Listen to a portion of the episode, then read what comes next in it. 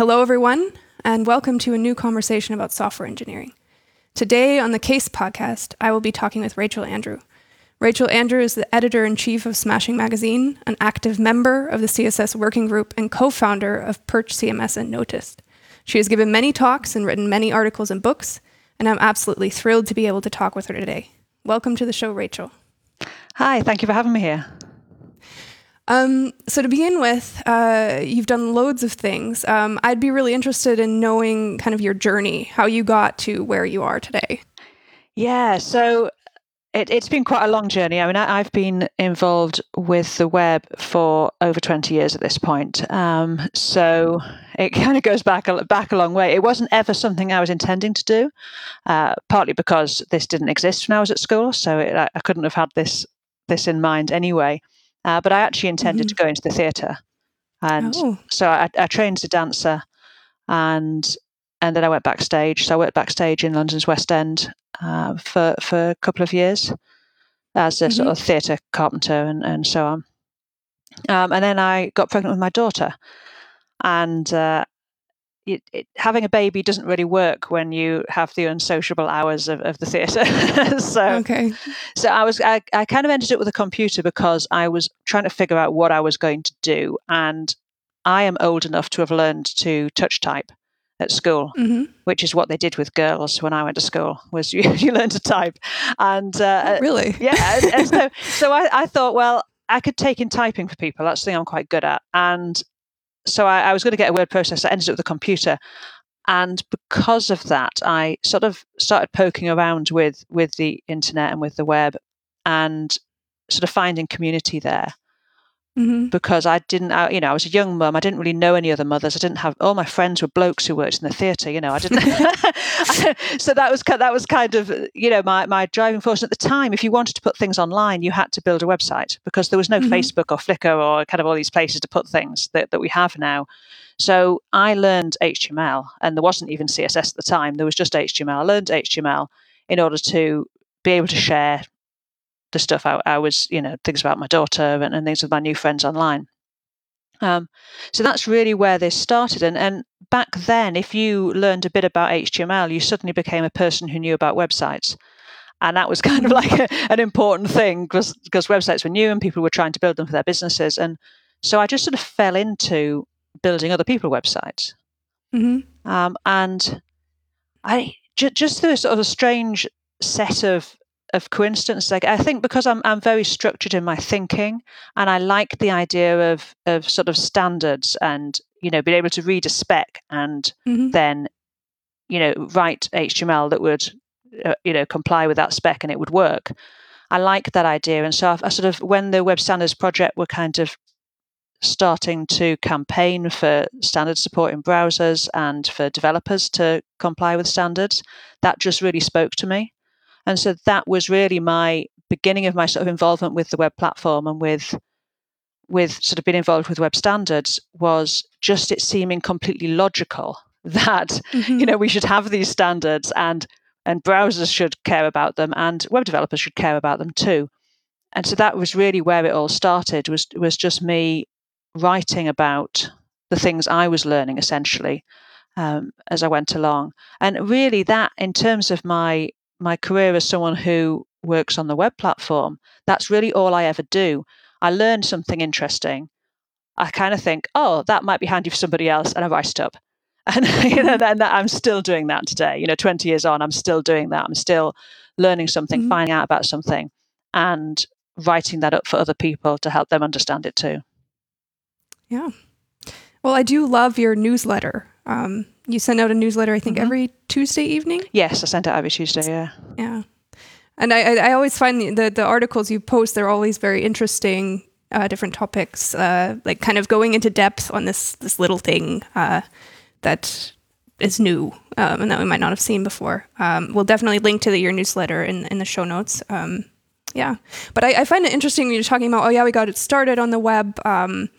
And I fell into H2 reading HTML, and then fast forward, you're you're here now, and uh, you're doing you're still doing um, you're doing loads of things now. I mean, you've founded two companies. Mm-hmm. Is that correct? I've got two. Yes, I've got I've got two products, um, which I, I, founded those with with my husband, Drew McLellan. Mm-hmm. Um, so we have Perch, which is a CMS, and that's ten years old now. We've been doing that for a very long time. Um, mm-hmm. And also Notist, which is newer, and that is uh, an application for public speakers. So basically, a place to build your online portfolio. And that really came about because I'm a, a public speaker. I do a lot of speaking, and I kind of wanted something that was like noticed. I wanted a way to sort of build up, you know, that that collection of of not just the talks, but also all the other things that go along with them, the the tweets that people make and the resources and the code. You know, so so Notist lets you kind of collect all that stuff together basically and create a bit of a portfolio for yourself as a speaker, but also a good resource for anyone um, who went to your talk or even who didn't, you know, who just was following along online and thought, oh, I'd like to see what this was like, they can go and see the slides and maybe a video and, and everything else. Um, so yeah, so that's that's the sort of two products that that we have, um, and, and, they really came out of us uh, working as a, as a consultancy, you know, building websites for other people. Oh, okay. So that I mean, that's something that uh, when I when I sort of went freelance originally um, in 2001, I've been working for myself since 2001. Um, you know, I, I, was just building websites for people. In fact, I was doing a lot of just troubleshooting for people uh, mm-hmm. because at the time, this was just after the sort of first dot com crash, and um, a, a, lot of companies had actually got rid of their web developers, but they still oh, okay. had stuff that needed fixing. and, and, I've always, I, I like solving problems, and I've always been quite good at sort of picking apart stuff that's going wrong and, and fixing it up. And so, I, really, for the first about three years, I was a web developer. That's as a freelancer. That's really what I was doing. I was mm. just working on other people's stuff. Um, you probably learn a lot that way. Yes, you do learn a lot that way. I think. I think unpicking um, a mess is when when you can see yeah. when the previous developer coded themselves into a corner and ran away screaming. That's that's kind of fun. um, so yeah, and you know, never go back there again. Yeah, yeah. So that I did a lot of I did a lot of that. I mean, working in Perl and classic ASP with VB script, and then ultimately PHP. Um, mm-hmm. That they're the sort of the so so really, I, I was mainly a back end developer and the front end stuff uh, has always just been interesting to me. And I think it, it's it's quite it's quite interesting that I'm I'm known as a front end person. Um, mm-hmm. But sort of my my interest in, and at one point I was sort of really thinking of going into systems administration because I'm very interested in that and always have been, and I'm a sort of reasonable sysadmin um, if I need to be. Um, and so I think there was there's lots of places in the stack that I could have ended up, uh, and it, it, just sort of happened that that this is this is the path I, I sort of ended up on ultimately. Yeah, well, I do find that interesting because I'm also a full stack developer, but I, I find CSS, for instance, really interesting. And so I play around mm. with it and I have fun with it. And then as soon as I can do CSS, everyone's like, okay, she's a front end developer. Yeah. yes. like, well, I mean, the fact that I can do CSS doesn't negate the fact that I can also do other things, but yeah, okay. Yeah, it's it's it's fun. It, there's a funny thing there that you, you people do want to pigeonhole you, and, and and I've always been well. This is just all about solving problems, and you solve the problems with the right part of the stack. And mm-hmm. I think if you don't have a bit of a holistic overview and aren't open to that, you're quite likely to try and solve problems in the wrong place. You know, you're going to try mm-hmm. and solve problems on the front end that should be solved, you know, with server side code, or that actually should be solved you know, somewhere in your systems. You know, maybe you need to be looking at something that you're doing with Apache or Nginx to actually solve this problem properly. Um, and so having that holistic view has always been very useful to me because I don't just think, oh, it's got to be this thing I already know about to solve this. I might think, oh, actually, is there anything else out there that, that might fix yeah. this problem? Um, you know, I mean, a good example of that is when I moved all of our servers over to using Puppet for configuration management and I was trying to fix problems, you know, of, of servers getting sort of out of sync with each other and certain things not being updated and so on. I was trying to fix that with a bunch of messy Perl scripts. And then I was sort of like, hang on, somebody else has probably solved this problem. you know? um, and then I mm-hmm. discovered configuration management and started learning about that. And I think that it's that openness to there being, you know, this huge spread of stuff. And that probably is is one of the biggest things in my career is is that I am very happy just to jump around across the stack and figure out. And if I don't know about it, I'll find somebody else who does and then get them involved and say, you know, I think this is probably the way to go with this. Um, so uh, you know, I think that that's quite quite key in the way I see things. Mm, yeah, I agree. um, so you're one of the active members of the um, of the CSS mm-hmm. working group. Uh, were you like part of the css working group from the beginning? No it's actually fairly recent. So i mean the the way that this stuff works um, is is that the the w3c p- companies essentially are members of the w3c so you have companies like uh, microsoft or you know other, other browser companies um, google and, and mozilla. Um, and, and really anyone who's got an interest in um, web technologies. There's a whole bunch of different people. There's people who work in publishing. There's people there's like you know automotive people from car, car manufacturing because lots of different companies actually have an interest in web technologies. Um, so once your company is a member of the W3C, you can then opt um, individuals who work in your company onto these different working groups. So the majority of people on the CSS working group are representatives of a company who is a member of the W3C. So there's lots of people from Google and Mozilla, obviously, mm-hmm. um, but there's also other people from from other companies too. Um, you then have a bunch of what you call invited experts. Now, these are people who aren't actually members of the W3C, but know some stuff about CSS. They're, they're useful to, to be involved. And that was really originally how I was involved. I was asked to be an invited expert. So then I could go along to meetings and, and sort of participate. I'm actually now um, on the CSS Working Group as a member because I'm the representative for a Dutch organization of web developers called Fronteers. They joined um, the W3C basically to represent web developers, and they asked me to be their representative because I already kind of know how all this stuff works, and so so they're sort of they they give me a stipend as well to sort of fund some of my work on. Mm-hmm. The platform, which is great because as an invited expert, you basically just have an expensive hobby um, so it's quite nice to it's quite nice to, to have some funding for the travel and so on that's involved. Um, but yeah, so that so I've only really been a member, sort of part of the group officially for I think it's for about three years now.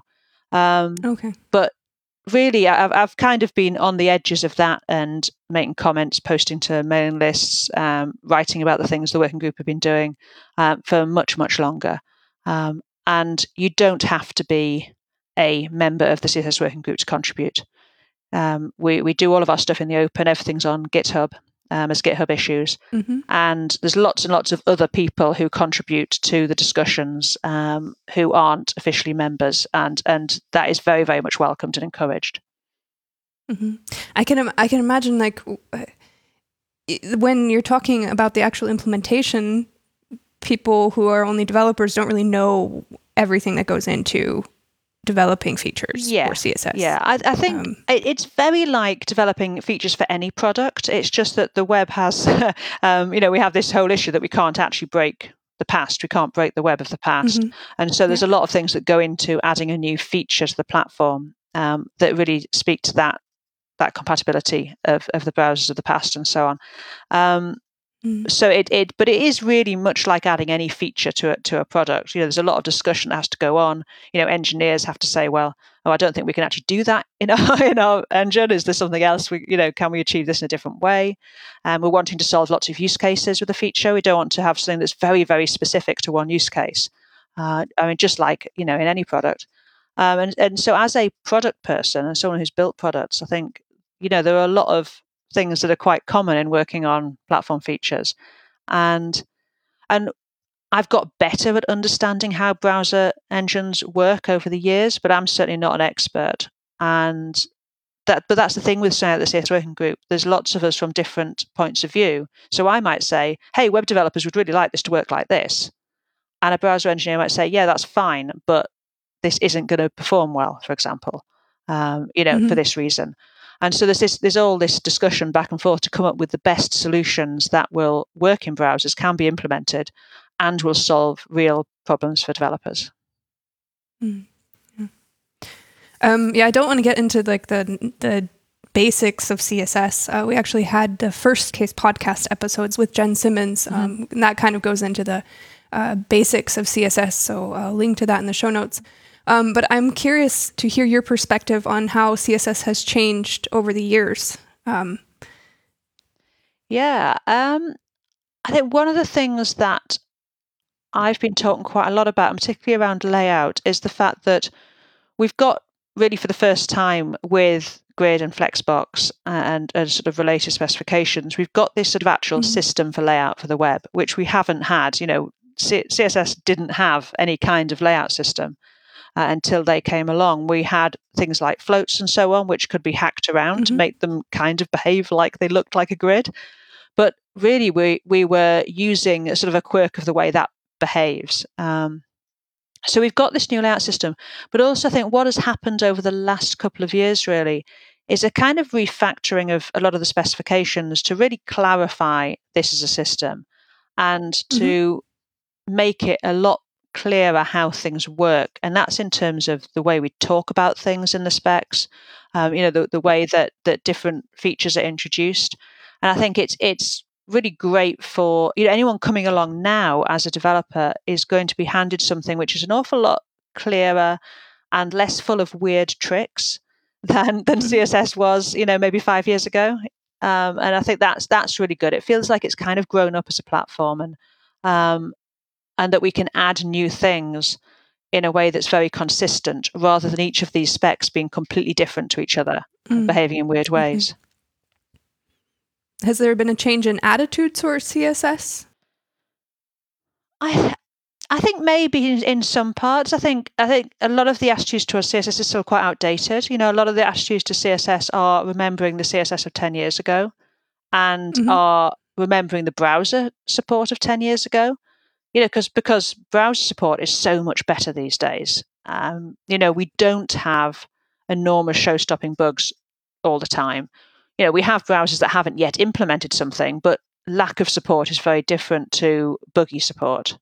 You know, it, it, mm-hmm. it's a lot easier to deal with. Oh, this thing does not work in this browser. Um, that that's easier than well, this thing does kind of work, but it works in a different way to every other browser. that's um, that's horrible to deal with. And so we don't have so much of that sort of behavior. Um, and but you know, when when I when you see stuff on Twitter and you talk to people, you realize that actually the, the CSS they're talking about and the browser compatibility they're talking about is 10 years out of date. And, um, and so that's something I've been quite keen on is just sharing how things have changed and mm-hmm. how support has got better uh, to hope hopefully that new people don't come along and, and and get told that oh css is this weird buggy thing that does random stuff all the time um, you know because that really isn't the case anymore do you think it's easier to learn CSS now than it was 10 years ago? Absolutely. And I think that anyone coming along now has a much better sort of experience. Their sort of first run experience of learning CSS is a lot more straightforward. Um, and when I teach, because I teach workshops, and usually in a workshop, I'll have a mixture of people who've been doing CSS for years and think they kind of know it, and brand new people.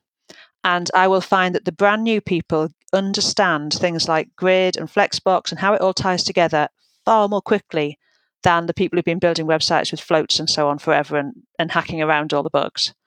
And mm-hmm. I think that's because we've now got this nice clear system, but those of us who've been doing this for a long time are kind of just just waiting for CSS to come and bite us.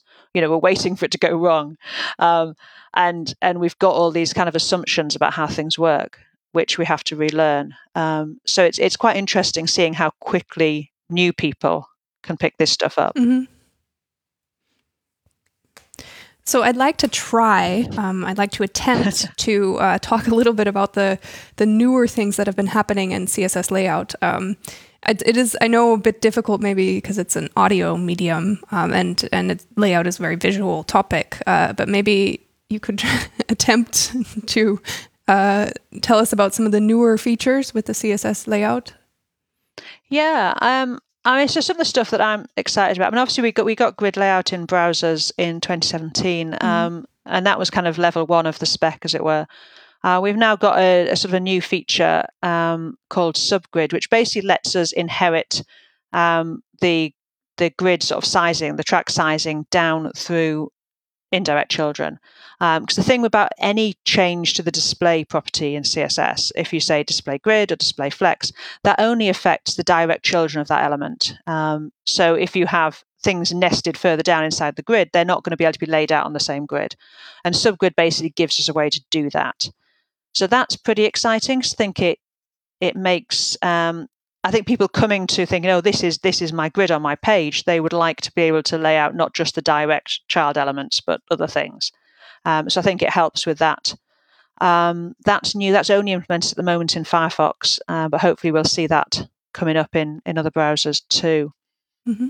Um, other sort of interesting stuff, I think, just in terms of new layout, um, both Grid and Flexbox, um, sort of when they came along, they sort of snuck into our vocabulary this writing mode agnostic way of looking at layout. So um, in the past, we always laid everything out sort of from you know top right, bottom left, mm-hmm. the sort of physical dimensions of the screen. But of course, you know, there's there's good chunks of the world who actually have different writing modes, you know, who have vertical writing modes and so on. Um, and so newer CSS is kind of writing mode agnostic. So we talk about the block and the inline dimension, mm-hmm. you know, as in the direct the block direction, the direction that paragraphs go in your writing mode, and inline is the direction that sentences run in your writing mode. And so we have sort of the start and end of those dimensions. Now, grid and um, Flexbox never really talk about top, right, bottom, left. They talk about yeah. start and end and, and block and inline um, which then gets a bit weird because we everything else in CSS, you know, your margins, your paddings, mm-hmm. your borders, all those things, um, they talk about top, right, bottom, left. Um, so as well as the writing mode spec, which deals with writing modes, whether you're in a horizontal or vertical writing mode, we've got logical properties and values, which maps um, sort of logical flow relative uh, properties onto the old properties which deal with physical um, directions. Um, so you know you, are going to have you have your sort of margin block start and so on, um, rather than um, margin top. So there's this sort of set of mappings there, and I think that ultimately we'll write CSS according to those logical flow relative properties most of the time, um, because it just makes more sense and it saves this weird sort of inconsistency uh, between how layout is working and how everything else works. Is that already supported in all major browsers? It is, yeah. That, well, most of the logical properties are supported everywhere now. Um, there are, you know, some newer things that haven't quite got support, but things like your margin, padding, mm-hmm. border properties, um, those all have support. Um, and so that's quite interesting. It means that you know you can create, say, a grid layout, and then tip it on its side by setting the the writing mode to a vertical writing mode, and everything just works in the same way. It, it literally just just tip over because rather than having um, a width, you know, you'd have an inline size, which if you're then in a vertical writing mode, inline size um, runs top to bottom rather than than left to right. So, so I think that that's that's quite a big change, um, and and and I think you sort of see a lot more of that, um, and new things that come into CSS will all sort of take on this sort of writing mode agnostic way of being. So if we um, were to start learning CSS today, we should probably start with those logical properties as opposed to I think, physical. Yeah. I think understanding that they exist. I mean, obviously, for backwards compatibility, you're going to need to use mm-hmm. physical mm-hmm. stuff. But I think more importantly is understanding what those things are, you know, understanding what block and inline is and understanding what, you know, how, how that maps to, to layout and so on. Because I think it makes it less confusing. Because when people started using Flexbox, for example, they were often very confused as to well why can't we just say left mm-hmm. or right you know um, and so so i think that's it's quite a good way to teach people is to introduce this stuff early um, so they can sort of understand why we're using this terminology that we're using mm-hmm. Um, so I've, i know there's a, there's the also the multi-column mm-hmm. layout spec um, could you talk a little yeah, bit about sure. that so um, I don't really know what the status is. Right. Okay. So multicol is actually quite an old spec. It was one of the sort of original kind of CSS three modules, as it were, when when CSS moved from two to three. It's just been around for a long time. People don't particularly use it on the web because it has been reasonably buggy, um, and mm-hmm. there hasn't been support for some of the features in Firefox. Um, it's also not particularly useful in a lot of ways on the web because what multicol does is it arranges your content into columns a bit like in a newspaper. Um, now, that's not a great reading experience on the web if there's any chance that those columns could get taller than your viewport, because then you'd have to scroll up and down to read, which that's not what we do on the web. Um, it's used extensively in print. Um, and and something that I think a lot of people aren't really aware of is that a huge amount of books and magazines and so on are actually published using CSS. Um, so there are user agents that um, basically output um, HTML and CSS to PDF so it can be printed. Um, so multicol is used a lot there and is is is really useful. And, and I'm one of the co-editors on the specification, so a lot of the feedback I get on multicol is actually from the print world rather than the web world. Um, we've got some ideas as how to make multicol more useful to web developers, um, but there are there are some useful sort of little use cases for it. Um, is good for things like if you've got like a set of checkboxes that are all laid out in one line and you just kind of want to collapse them down into into columns. That's the sort of thing multicol is quite useful for. Um, you can use it for small bits of UI. Um, but yeah, it's it's it's existed for a long time, but every time I write about it, someone will say, "Oh, I didn't even know this existed." Um, and and uh, Firefox have recently implemented a bunch of the stuff that was causing problems, um, and, and, they've implemented the column span properties, you span elements across columns, um, and we're kind of getting the spec to a point. The spec was kind of abandoned at one point, and no one really did any edits on it. So I've been trying to fix the spec up and get the spec to a point where it's nice and stable so that we can move on and add new features that will make it more useful to web developers. Is there any chance we'll ever get container queries? Everyone always asks. Uh, we we all know this is we all know this is important. There are some difficult things to solve around um, container queries. I think that some of the things that people ask for are actually solved just because of the way that sort of new layout works. We're mm-hmm. far less tied to needing to use media queries than we were. Um, because maybe maybe to take one step back, um, you could explain what container queries are just briefly for anyone who right yes yeah yes this sort of container queries and element queries are uh, uh, this idea of if you at the moment if you use media queries you're basically tied to the viewport so mm-hmm. um, the viewport changes and you can say oh well if my viewport is less than this size or more than this size, I'm going to make these changes um, to my CSS. Um, that doesn't work so well if you're dealing with an individual component. Um, mm-hmm. And a lot of us work with components these days. And what you actually want is, well, if this component's a certain size, what happens? Um, mm-hmm. Um, and yeah, I mean, it's absolutely the the number one request from people whenever you say what do you want um, on the web platform? Um, and I think, yes, particularly when you're working in like a component library um, and you don't know where those things are going to sit, um, then it would be very useful. And I, there are a lot of people discussing this um, all of the time. And um, there are various ways to get around it to some degree, all of which are not perfect. Um, and so I, I kind of think that at some point it it will be sorted. Mm-hmm. I think you know if if we had looked back, you know, ten years, something like grid wouldn't have been possible. There's so much stuff that's in CSS now that is possible that wasn't. Um, but I think it's just a hard problem. And yes, we could spec it, but then also the browser vendors need to be happy to implement it. And so I mm-hmm. think it does need to be this thing that that kind of comes to a bit like grid was you know that we decide that yes this absolutely needs to happen and a lot of people need to get together and be very committed to bringing it to life both from a spec point of view but also in the browser engines because it's no use to us if it only ends up in one browser um, mm-hmm, yeah. But yeah, so I think it, it's a difficult thing. Everyone involved with CSS knows it's what web developers want, mm-hmm. um, and and keep answering this question. But um, I think it's it, it just touches on quite a lot of hard problems.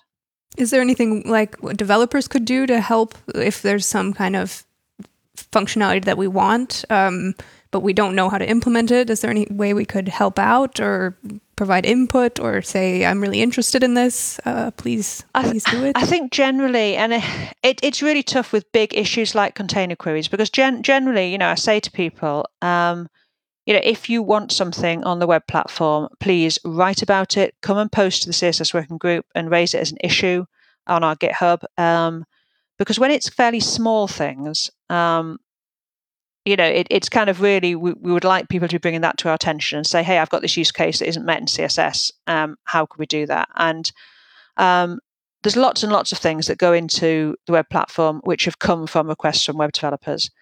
I think the problem with a big standout feature like container queries is that it is being used as an example of the CSS working group not taking the input of web developers seriously. And actually, the reality is it's just a really hard problem to solve. Um, mm. And but whereas there's lots of smaller problems which we solve all the time um, that come through from the web community. Um, and what I would say is that this stuff is quite a long game. Um, very mm. occasionally, someone will suggest something which gets into a spec super quickly, and that's usually because someone is working on that spec right now. Um, you know, and you just hit lucky. You know, you you raise your thing at the exact time that that spec is is being worked on, and it gets written in more often you will raise an issue, and it doesn't matter whether you're a CSS working group member or a member, you know, or, or just another web developer. You know, more often people will raise an issue and it will sit there for a year, and you'll think nobody's taking any notice of that, and then suddenly it'll get picked up and discussed and and potentially implemented. Um, and that's just the nature of standards development. Um, there are very few people writing specs. There are very few browser engineers, um, you know, actually say doing layout. Um, mm-hmm. And so stuff just gets prioritized. Um, what I would say is if something ends up as an issue on, on the working group, it will get discussed. We don't just close issues out of hand. Mm-hmm. Um, they'll wait around, they will get discussed. But it, it is a long game. If, if you suggest things to the CSS working group, you're not going to have it for your project probably this year, maybe not next year. You know, by the time these things have been discussed, got into a spec, and then got into browsers. Um, so if you're contributing, you're kind of doing so for your future self um, and for the good of the web. And I think you know understanding that, understanding that you, you're participating in something which you know has quite a lot of gravity and weight, and therefore takes a while to happen, um, is, is sort of worth knowing. Um, well, you mentioned components before. Um, one thing I find interesting is this idea of how do we structure mm-hmm. CSS uh, for mm-hmm. maintainability purposes. Um, and I don't, I don't know if you could share your favorite methods for organizing uh, CSS. um, I so for me, if I am building a website, um, I like to work in a sort of component library. Um, I tend to use Fractal, but there's a lot of these things, things like Pattern Lab and so on. Um, and so working essentially in components, but but ultimately compiling that stuff out into a single style sheet. Um, so it lets me kind of work in a way that's quite nice, you know, having things scoped to a component. Um, but then I'm going to just end up ultimately with just some CSS. Um, I'm, I'm not doing CSS and JS or anything like that. I'm just writing CSS. I've just found a way to to write it in a in a way that lets me deal with one component at a time rather than the entire style sheet. Um, I'm less interested in the different sort of approaches, things like BEM and so on. Um, for myself, if I'm just doing a site, I probably don't really use any of those things. I just write some CSS. Um, I'm sure there are lots of things you could pick out in my stuff to say, oh, yes, you know, you always use this naming or, or what have you. But if I'm working with other people, then I'll just use what they're using, you know? Um, I think that coming up with a method to manage this stuff, if you're working in a team, is important. And you should use the method that that kind of works well for whatever you're doing um, and, and for the team you've got. And if you come into that team, then it's, well, you just have to fall into line and, and, and use what, what there is. Um, you know, I, am fairly pragmatic about this stuff. Um, I think as long as what you're doing isn't causing a giant performance problem, uh, it's not causing an accessibility problem. Um, as long as everyone in your team is able to understand what's going on, and that if someone else, you know, it has to be dropped into the middle of that, they can understand what's going on. You know, you're probably not going to go too far wrong. Mm-hmm. Um, so, uh, yeah, I'm, I'm fairly people always like to know exactly what you recommend, and I, I tend to recommend to well solve the problems you've got, mm. um, rather than I think probably the biggest thing I would warn against is looking at say what Facebook do and saying oh this this is what we should do because Facebook are a really good company and they you know they they're using it for their stuff so it must be a good idea. And you'd be massively over over engineering what you're doing for a small site for example Um, so I think that's probably the thing to look at is, you know, mm-hmm. what's appropriate for the size of project and team that I'm working on, um, rather than, you know, read a bunch of articles written by massive companies with teams of hundreds and hundreds of developers, um, because they don't actually relate to what most of us are doing, and you're just making work for yourself, really. Mm-hmm. So when when we are developing now using CSS, there's a lot of layout we already talked a little bit about it. There's layout opportunities in the CSS itself. Um, is there still a use case for big frameworks like Bootstrap or Foundation uh, when things like CSS Grid can take over some of that uh, layouting responsibility? Yeah, I, so I so I think that these things solve two problems. They're not just about the grid. Um, they were very very useful in terms of their grid mm-hmm. when we didn't have good ways to do layout in CSS. So they would manage the sort of float based and then a flexbox based grid. Um, you can use these things without using their grid framework to start with. And I think they solve another problem because what they do is they give your team consistency. They give you a pattern library essentially, essentially without you having to write one. Mm-hmm. Now that can be quite useful. you know, if you if you haven't got you know a big design team helping you with this stuff, um, if you haven't got you know the resources to come up with your own framework, uh, then maybe sort of inheriting somebody else's isn't necessarily a bad idea. And so I think that in a lot of cases, these can be very useful. Uh, they're certainly not terrible. You know, these, these the big frameworks do a lot of work in terms of accessibility and in you know in trying to make make good decisions. Yes, your website will look a bit like everybody else's, um, but to be honest, it's probably better to use something like Bootstrap and have something that is consistent and well thought through than to end up with a hodgepodge of of stuff because you haven't had time to sort of do that work yourself. Um, so yeah, again, you know, I'm fairly practical about this stuff, and if that lets you get your product launched, um, then cool. You know, you can always go back later and you know redevelop with your own thing once you know that your product's making money and and it's really worth doing that you know? So again it, it's it's looking at the situation you're in. Um, i think if you can afford to spend the time creating your own stuff then obviously you're going to end up with a much more performant you know and customized um, you know framework for your own situation. You're not going to inherit a whole load of stuff um, that's to suit mm-hmm. everybody. Um, but i don't think it's a bad thing to start with these things do you have any rules of thumb for writing good CSS? Um, I know that good is subjective, but uh... generally to use as little as I as I need. I think it's it's very easy to start over engineering stuff and start thinking, oh well, you know, this component might need to be used in all these other different kinds of ways. And well, fine, if it does, you can go back and edit it. You know, um, it's very easy mm-hmm. to get yourself down into a sort of big thing of of trying to yeah, we're just trying to over, over engineer what you're doing. So I try and be as simple as possible with most things. hmm Um, I have one question about the the. I have one question about the browser engines because um, Edge just moved away from using an mm-hmm. internal rendering engine to using Chromium. Um, and I'm wondering what effect that will have on the web platform as a whole. Yeah. Uh, do you have any insights on that or worries or you don't think it's a problem? Um, I think a bit of everything really. I I am worried about it because I think that we're, you know, losing independent rendering engines is a problem, um, and and not just for the fact that, oh, you know, then we've really just got you know got Chromium and and um, and then Firefox, um, but also just that rendering engines are where experiments can happen. You know, we got Grid because uh, the Internet Explorer team implemented it initially in IE10. So the first implementation of Grid mm-hmm. was done by the Microsoft team. Um, and, and we see that with, you know, all browsers are trying out different things. Firefox has done the first implementation of Subgrid. Um, you know, so it's it's like if we lose rendering engines, we lose one place where that stuff can happen. Um, that said, uh, Microsoft have kept all of their developers, as far as I know, their engineers are still working on stuff, and now they're doing projects um, in conjunction with the Chrome team. So they have recently shipped um, some better defaults for form controls, for example, and that's been a joint project between Microsoft engineers and Google engineers. Um, there's been a bunch of accessibility stuff that that Microsoft have been working on. So it could be a good thing in some ways because it's rather than having to continue to work on this rendering engine, those engineers are now freed up to say, right, you know, we think this this thing should go into Chromium. We'll work on it. Um, and that, that's another group of engineers working on Chromium, which is obviously incredibly important mm-hmm. for the mm-hmm. platform at this point because so many browsers are based on it.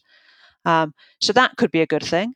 Um, but yeah, I I am slightly nervous about about the the overall mm-hmm. impact and the long term impact. But the kind of short term impact seems to be positive, and I know there are really good people at Microsoft who are very very keen to be supporting standards and, and doing really good work. So I know that the the sort of thinking behind it is solid and good. And uh, but how that plays out, how that is playing out in five years' time, you know, I, I don't know. We'll see.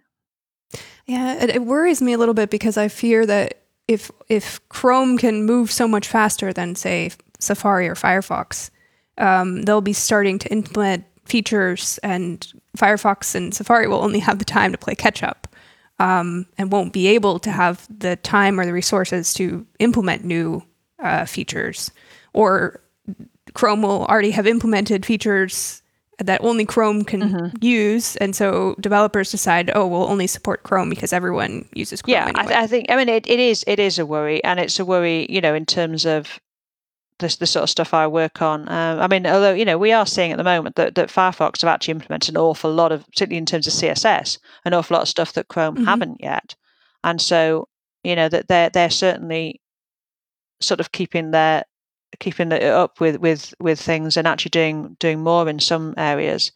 But yes, I mean, I, I think it's something definitely that I would want people to keep an eye on. Um, as I say, it is worth remembering there are other people involved with the platform. You know, the the the print side of things. You know that those are user agents and rendering engines that do render. They're not web rendering engines, but they are rendering CSS and so on. So there are other places that are involved in the platform that aren't just the browser engines that we tend to talk about. Um, so yeah, we will see what happens there. Um, but I think there's a lot of people, both in and out of, of Google, who are concerned about this. I think it, you know it's it's not just something that that people who aren't involved with Google are worried about. I think you know that generally people who work on the web do care quite a lot about the platform and it being good and it, it, it surviving going forward. So I think you know, there are a lot of good people thinking about this and caring about it. Very good. Um, so I just have one more question uh, before we can wrap up, and that that's uh, concerning accessibility. Um, mm-hmm. How can we ensure that our site is accessible or usable for a maximum number of users? Um, I don't know if you have any resources or tips for doing that. Yeah, well, I mean, in, sort of in terms of layout, I mean, layout's kind of my big thing. So I'll, I'll mention a, a, tool that I think is is really useful. Um, there's there's a tool called Accessibility Insights, and the um, URL for that is accessibilityinsights.io. Um, it, this came from um, the Microsoft team. Um, it's basically a sort of accessibility checker for your site. You can um, add it to Chrome. Um, but one of the really neat things that it has is um, this sort of tab stop checker. So basically, it checks that you haven't messed up the the keyboard navigation order of your site. Um, this matters a lot because with things like Grid and Flexbox, it's very easy to essentially make the source order of your site, which is what things that tab through the document um, and anyone having the document read out, say by a screen reader, they follow the source. If you've kind of jumbled things up by using grid layout or by changing the order of things in Flexbox, um, you could actually make this really weird experience where if you're tabbing around, you're kind of jumping all over the place mm-hmm. rather than tabbing logically through the document. Um, so that's one of the things that's in the Accessibility Insights tool is this quick check that shows you the order that someone will navigate through your document. Mm-hmm. So you can prevent those sorts of things happening. Um, because all these nice new things you've got in CSS do come with them the potential of causing accessibility problems. Um, and so I think that sort of keeping aware of that, keeping mindful of it as, you, as you're developing is really important. Um, well, that's all the questions that I had for you. Uh, is there anything else that you would like to add? Um, really, I mean, just just to to sort of keep in touch with what we're doing at the CSS working group and so on. Um, it's it's a much more open process than I think a lot of people uh, are aware. Um, and generally, we're, we're very very happy to be to be getting feedback from developers, and so the more of that we get, you know, the better we can make the platform for everyone. Um, and so I'm very keen to encourage people to sort of you know check out what's happening with the process and and uh, keep in touch and, and talk to us. Is there anywhere where people can follow you online and all the work that you're doing? Yeah, I'm I'm on Twitter um, at Rachel Andrew, and most of the places on the web. I'm I'm usually Rachel Andrew. Um, my personal website is rachelandrew.co.uk. Um, yeah, so from those places, I, I, try and post all the stuff that I've been writing and so on at some point to to rachelandrew.co.uk so people can find it all in one place. Um, so that's quite a good place to to see what I've been been writing about. Well, thank you very very much for your time. Um, we'll definitely link to all of those things in the show notes. Um, so thank you, Rachel. Okay, thank you. It's, it's been great to chat to you. Yeah, it's been great chatting with you too.